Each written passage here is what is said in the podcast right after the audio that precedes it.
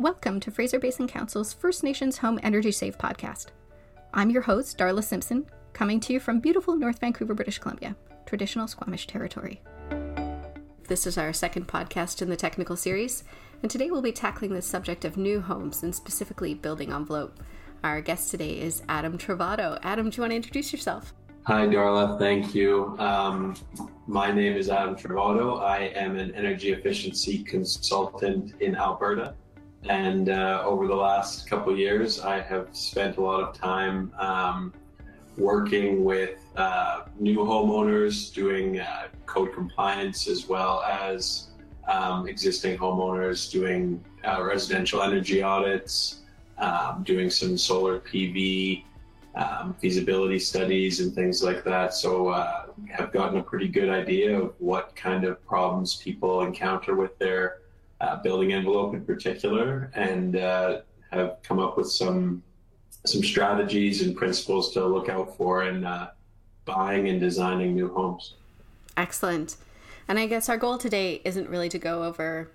It's not a course in building envelope, but really to go over the main components of building envelope and understand how they relate to energy efficiency, and especially for new construction, which is a big opportunity um, when we're talking about energy efficiency. And we'll get into that a little bit later maybe we can start with uh, some examples of why do building envelopes fail?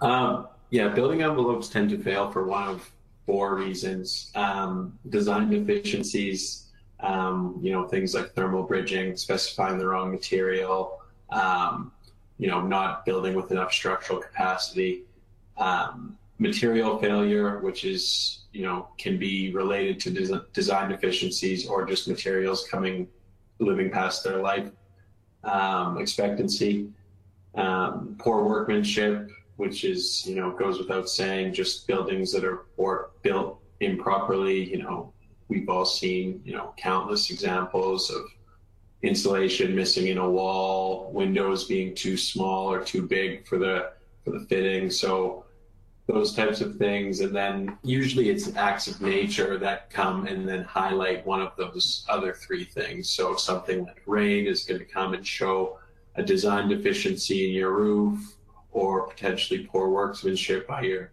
by your roofing contractor if they didn't, you know, use flashing over a vent or something like that. So envelopes really can fail for a variety of reasons, but it is usually fitting into one of those four boxes. I think it's interesting because we can walk around our neighborhood, I think, if you're listening to this while you're out for a walk, and you can spot some of those design deficiencies where, you know, in addition to uh, like a carport addition, all of a sudden has the water draining directly onto the side of the house, or you can spot the homes where especially roof roof lines have been designed poorly and and you know they're causing problems. You hoped when you when you bought a home or you or you rent a home or what what have you you don't want to pay excess utility bills or deal with a drafty window or something just because your contractor didn't uh, build it right or because um, you know the equipment selection was wrong or something like that. So it's uh, yeah there's a there's a lot to look out for and a lot of problems but um,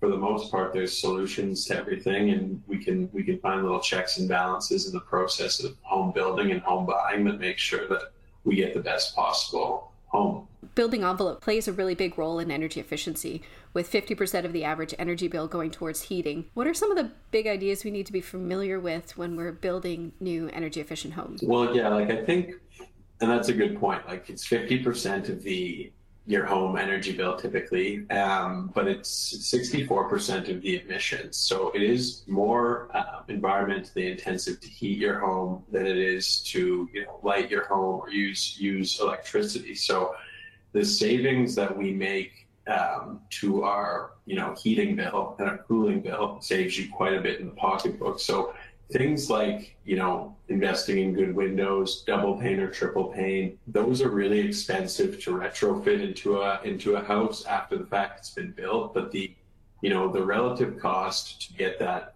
energy efficient window is definitely going to pay off in the long run. Same with things like building out an extra r10 into insulation or potentially uh, you know using a little bit of more high quality insulation. Um, all those are going to play a major role in saving you money and you know saving greenhouse gas emissions. You mentioned something in there that R value. Um, just for those who might not be familiar, can you can you explain to us what R value and U value are? Yeah, R value is is essentially just a value or metric used to um, quantify the insulating value, and it's typically used for walls, ceilings, doors, and the higher the better. So uh, homes used to be built, you know, R10, R18, R15. Now you'll see most requirements upwards of R22, um, all the way up to R50. So, and then U value is typically used for windows, and that is um, the lower the better. So there are some things to, to watch out for, like if you do have a, a super well insulated home, you're going to have to make sure that you have the proper ventilation to uh, to deal with that, especially in in regions that are a little bit more moist and coastal. And I think that refers to something we use here in British Columbia, particularly in the STEP code, which is the climate zones. So there are specific R value, U value, and air change recommendations depending on your climate zone. And I think it goes back to kind of the first part of our conversation. If you if you want to know where you need to invest the money and where to be careful, check in your existing housing what's failing and that'll give you a good indication of, of what you need to focus on in your particular region because it does vary quite a bit across the province. Oh yeah, definitely. Like you can't really, you know, have a blank, a blanket statement about what type of components or what type of wall assembly to use in general. It's it's about creating a home that effectively combats the climate that you live in it's all about uh, making sure that you address the, the regional needs of your home. And I think that's maybe a good segue to start talking about the different components of building envelopes and, and really where we need to be focusing our attention to improve energy efficiency in new construction. Whether you have a basement, uh, slab on grade, or crawl space type foundation doesn't make a huge difference in terms of energy efficiency, other than a basement gives you more living space and a smaller footprint. Um, another important thing is that you have good insulation in the basement area. Um, that will make uh, make it a more comfortable area to be in, and uh, will require you to not heat the area as much. Um, other considerations around foundations are more about moisture management for your climate. So a good foundation is super important for the structural integrity of your home and needs to be properly built out. But as far as energy efficiency goes, uh, definitely a good quality insulation during construction will serve you well. It sounds like this is one where it's uh, the choices that you would make are really affected by your site and your ground conditions. And then just making sure that whatever you do build out, that it's appropriate to manage the moisture and to keep out the cold. Because that's, you know, moisture in basements, I think, is a very frequent problem. So, yeah, definitely location dependent. Um, not everyone's going to have the opportunity to have a basement now, walls are a bit more complex than we think about. We very simplistic. It's just framing and siding, right? But it, that's not true. um, and this is a big component of energy efficient homes. We lose we lose quite a bit of energy through the walls. Yeah, definitely. And and that's this is probably like the main the main one where I'll say you have to really look at this one regionally. Like uh, there are so many different types of wall assemblies. There's, you know, your conventional wall, um, which, you know, you just have your cladding, your sheathing, your insulation. Um, then you have your split insulation, so having insulation outside, like in the exterior and exterior, essentially the rain screen assembly. Um, you have exterior insulation, double stud, double stud with a service wall. So all these all these different assemblies have different pros and cons to them. You know, we've had building envelope engineers, con, you know, carpenters, um, energy efficiency professionals really work hard over the last 10 to 15 years to come up with some creative wall assemblies that mitigate things like um, mold and mitigate things like heat loss and all these issues that we deal with when when working with contractors or when you know training carpenters or contractors. It's important to make sure that we teach them the proper new ways to build a wall and the the pros and cons of it. Because in terms of the material selection and the actual uh, workmanship, it, it's not anything that's generally much different. It's just a different way of assembling a wall. Like the rain screen wall, for example, um, it just has uh, essentially bit, an air gap or an air barrier to allow water to just run through and, and escape rather than your standard wall, which which doesn't have that space, which means that when when water inevitably gets in the wall, which it almost always does, it has nowhere to go except for to you know embed itself in the insulation or you know in between the cladding and the you know your your sheathing. So there's all sorts of um, different walls, different assemblies it is the most complicated and, and, probably the most critical part of effective building envelopes in, in residential.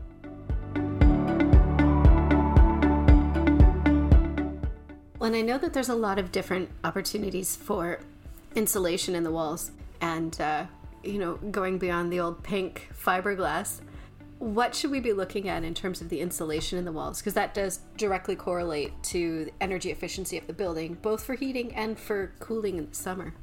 Like we, we touched on, like you're going to want a certain level of R value associated with whatever insulation you choose, but there are different insulation types and different insulation methods that work better or worse with different wall assemblies. For example, an exterior wall assembly is going to have um, the insulation away from the studs anyway. So you're not going to deal with that thermal bridging.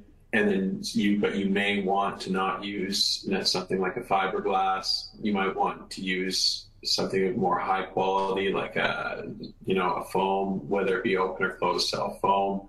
So there are different qualities of insulation that are better for different applications. Generally, I would think like the fiberglass in the in the two by four wall best to take a look and see if there's a different way of approaching it, just because that's a pretty old school way of doing it.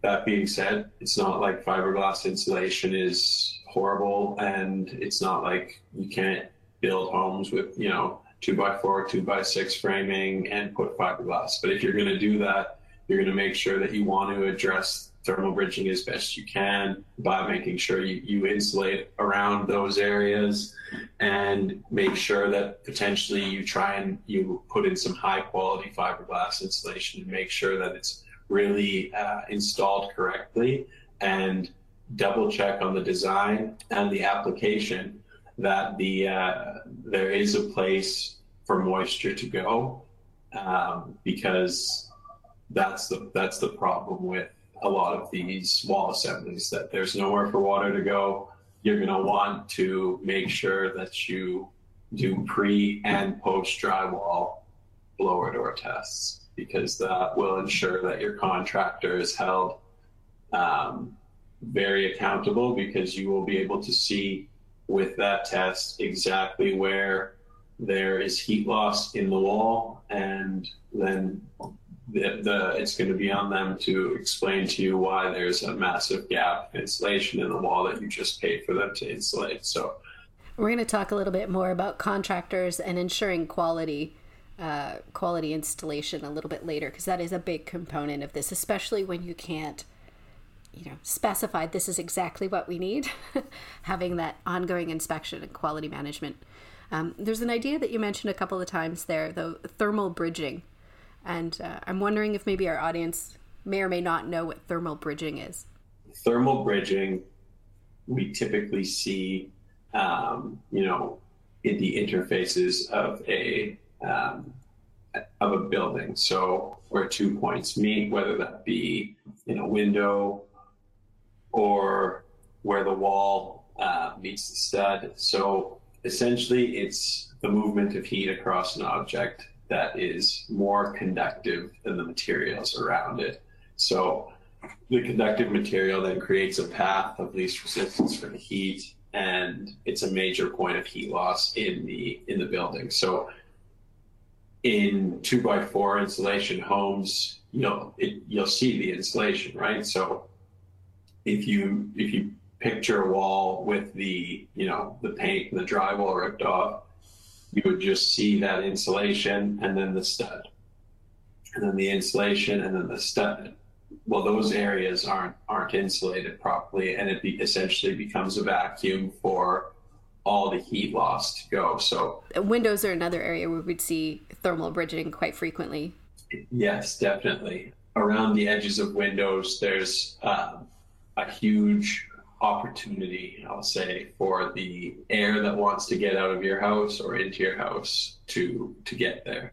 That's why one of the most important things about buying a window or installing a window is the actual the quality of the window, which is going to be an important thing, but it's going to be actually how well it's installed and how well it's sealed. It's not just the quality of the glass and you know what the glass fill is and the thickness. It's also going to be like the quality of the frame and if you have an insulated frame. So all of these things without the other are, are makes it sort of obsolete. If you have a triple pane window with an awesome frame and it's it's the best window on the market and it's installed improperly there's going to be air gaps and then you might as well just put a single pane window in but um, like i said that's that u value is only as good as the installation and making sure that it's a, a compatible uh, window with the type of frame there's often ratings energy star ratings on windows when we purchase them so that's where we want to look for that low u value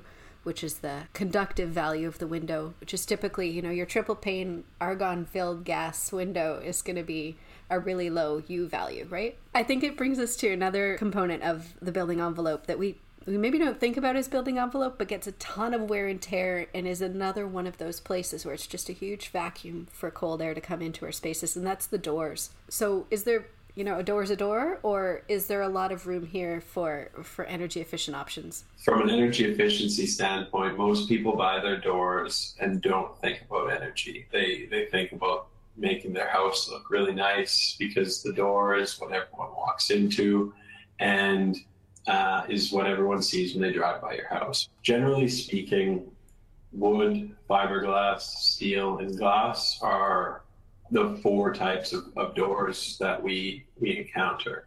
Um, most people tend to not have glass front doors just from from a safety standpoint, but some do. Um, glass is going to be your least thermally effective door.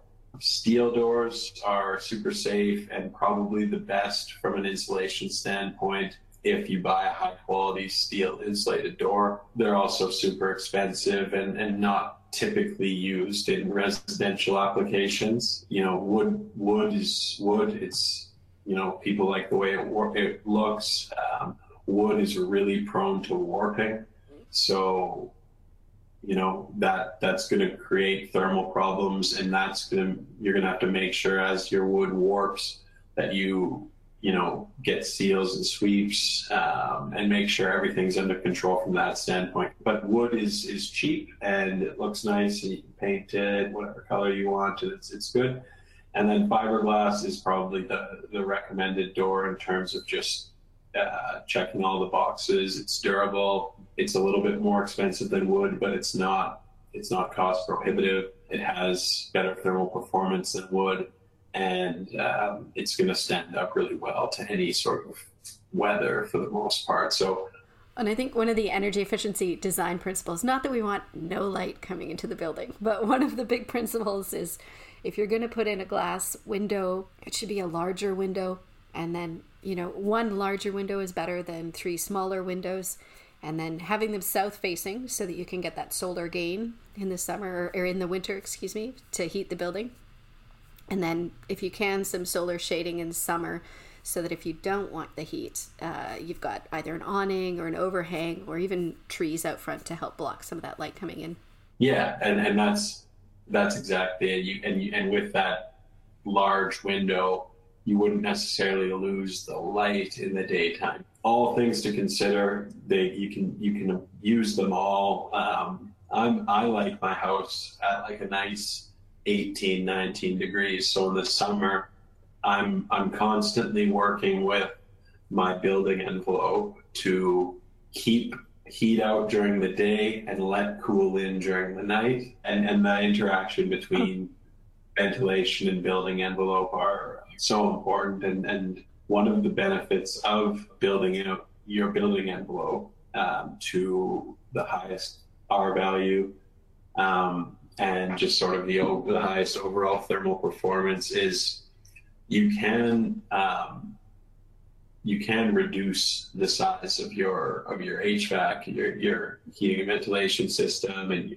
your furnace. So uh, even if you did create a home that you didn't need there to be heated, you would still need ventilation.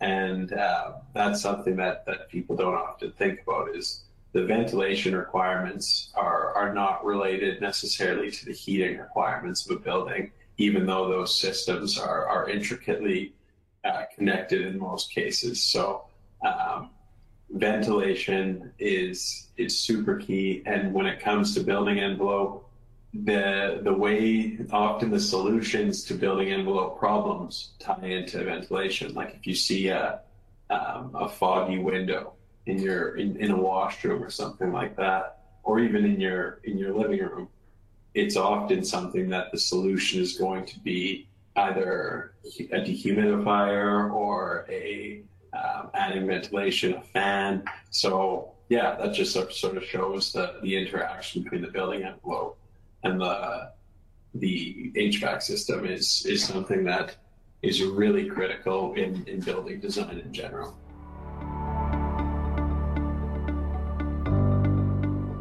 This is one of the big themes we touched on in our first podcast, which was buildings as a system. And it's how all of these building elements are really nested, or there's a bit of a hierarchy. So the environment that your building is being built in, and then the structure of your building, how the, the form that it takes, and then the envelope and the HVAC, and they all kind of nest in each other, but they interact.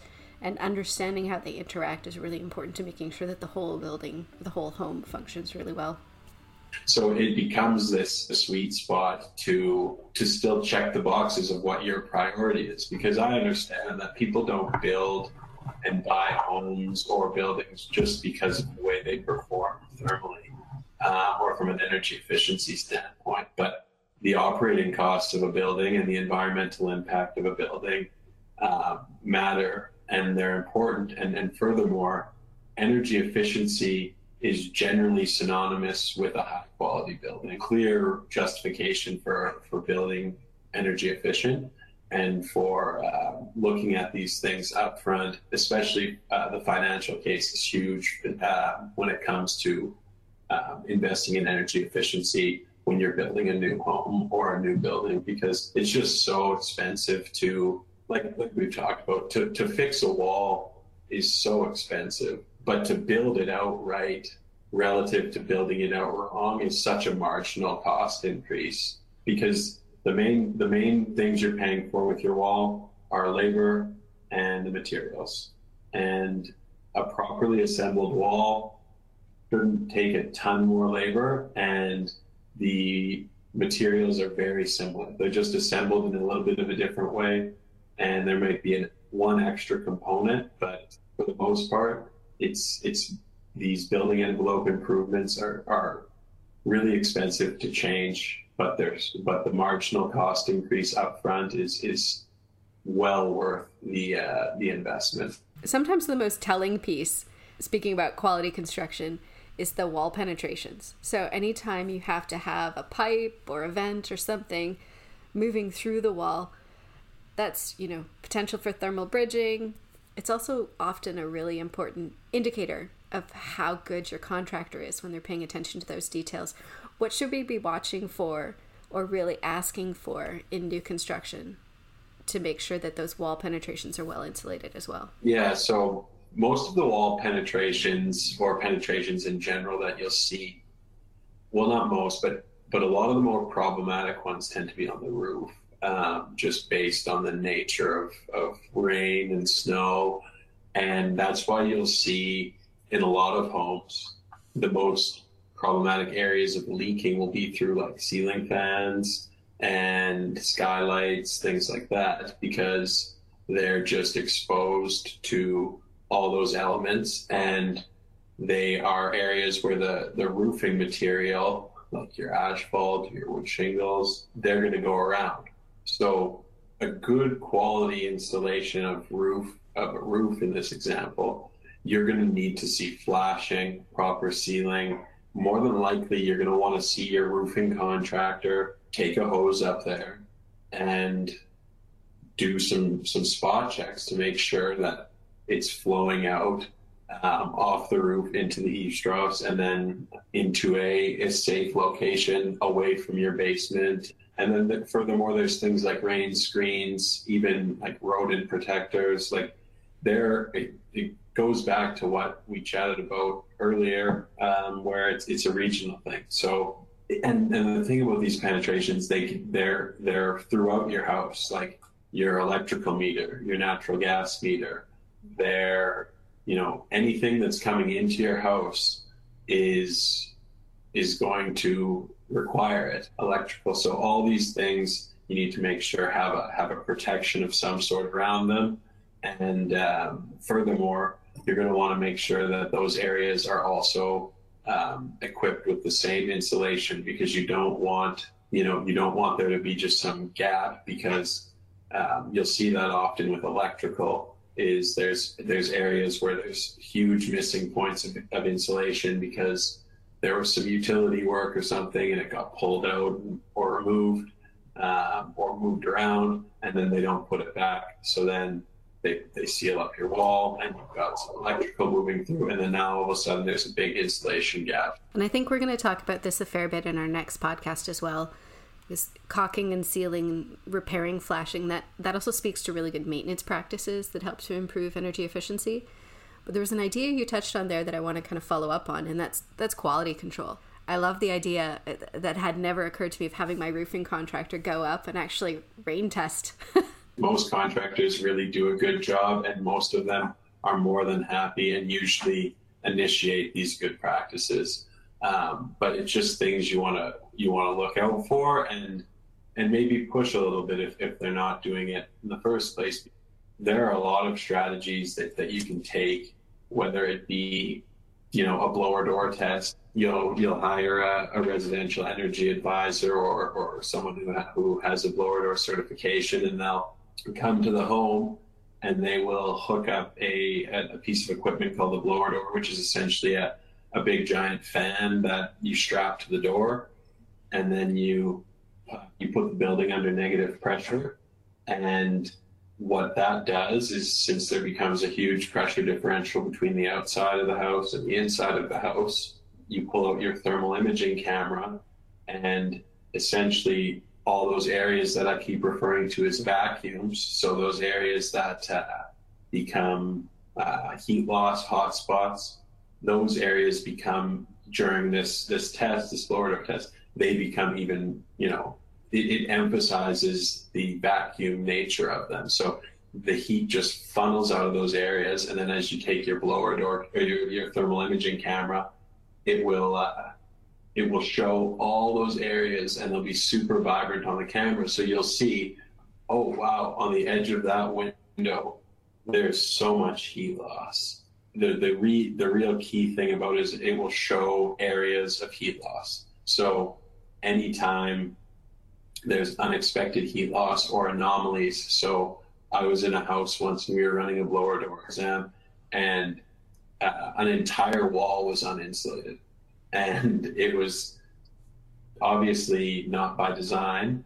And we thought the thermal imaging camera was broken because it was showing what we thought it was showing, but like what, what, what it was, was there was literally zero insulation. So the contractor must have ran out of insulation and thought he could get away with it, or, um, or, I, or he forgot. I don't, I don't know how you could forget one fourth of the building, but, um, so then all of a sudden he's like, well, yeah, I, the homeowner goes, well, yeah, it, it, has been awfully cold in the winter, so that makes sense. And you think, well, yeah, like I, I guess, uh, you know, I guess you wouldn't think that my wall had no insulation in it. Like you would, you would have to be some pretty cynical person to think that your house that you just bought has no insulation in one of the walls. But that, that is what we discovered. So um, to get those, to get the blower door test done um, pre drywall and post drywall is going to is going to allow you to see the most benefit um, because pre drywall will allow you to identify those design deficiencies um, because everything's going to be open so you'll be able to see okay everything everything looks like it's been installed well um, but if you start seeing you know huge problems um, then you can address them immediately. Post drywall that's when you come back and you see essentially if everything was done right. And and that's how you really hold your contractor accountable because you were you were on site before and you saw the way it was. If all of a sudden there's problems in areas that there weren't problems the first time or or areas that you wanted resolved aren't resolved then you can really highlight that and ensure that those areas are resolved before they uh, you know, pack up their tools and, and, leave the site. So the other thing you can do is hire a third party to review the designs and make sure that they're addressing the concerns, the local concerns. So in a coastal area, it's it's probably worth the the couple thousand bucks if you're building or buying 20 homes to grab a third party building envelope engineer and say, hey, we've been dealing with mold in our walls for the last 15 years in all our residential homes. Is this wall assembly going to deal with that? And if it if it is, what are uh, the things I need to look out for on site to make sure that this is done properly?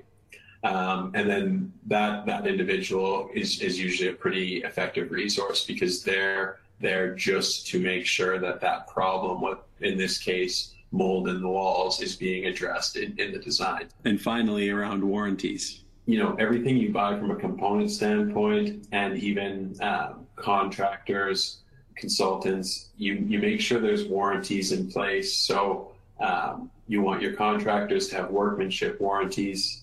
You want your components that are buying to have material quality warranties.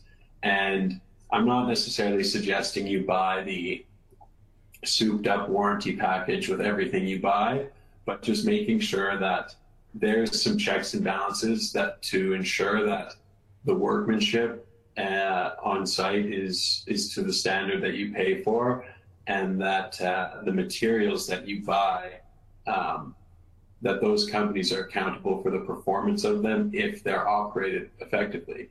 So, just to sum up, make sure that your materials have warranties or warranties appropriate to the lifetime of the materials. Make sure that there's accountability with your contractors so that if something is not performing as specified or as intended that that they're going to come back and fix it. And then making sure that we're doing blower door tests both pre-drywall and post-drywall.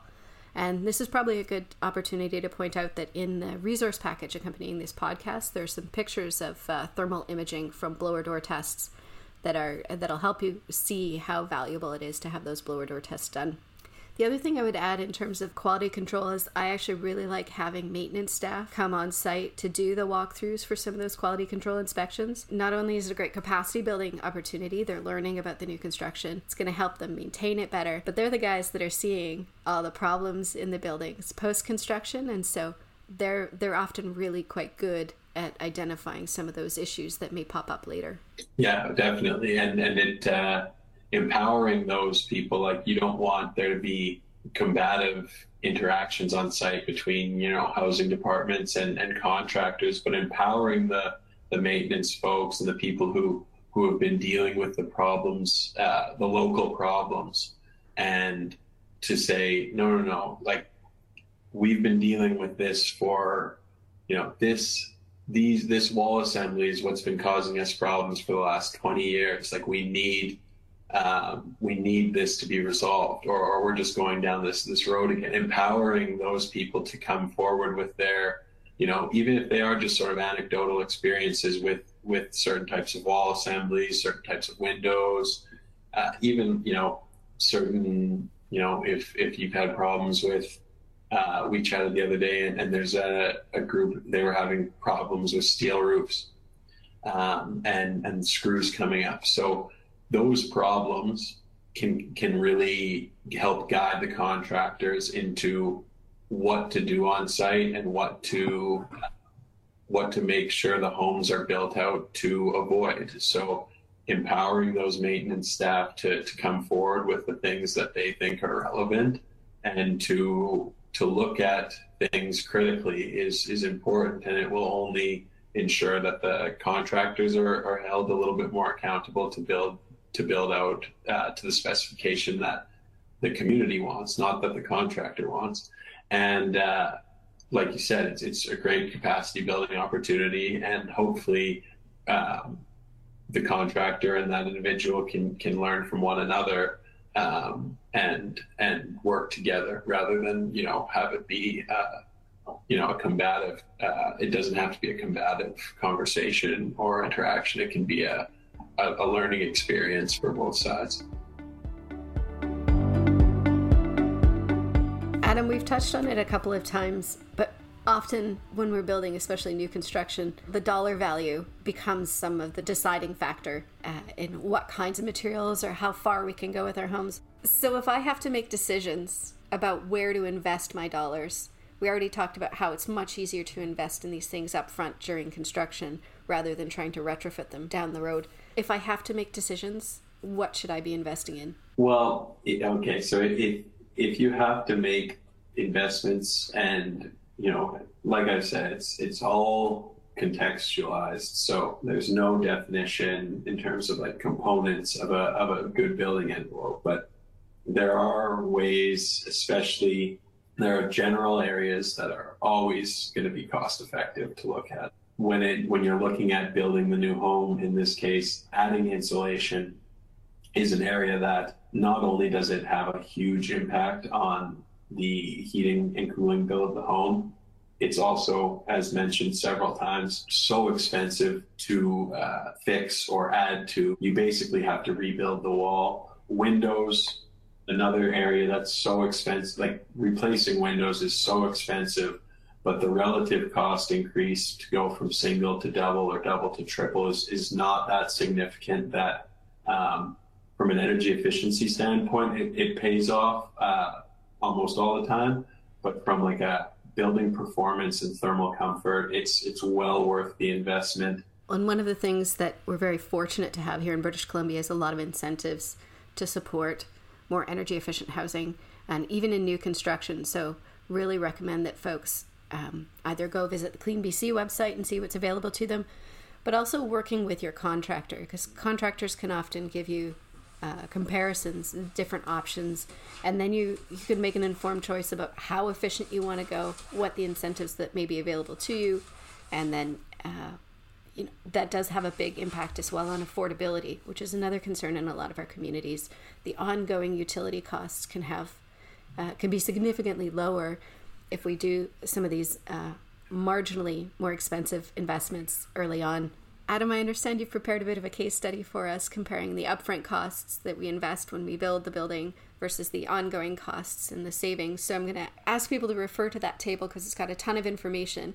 Um, but what are the big takeaways from your perspective that we need to be thinking about? As an example, if we took something like insulation um, and you took a standard wall, something like an R18 fiberglass wall and compared it to a more high-end wall like an R50 closed foam cellulose.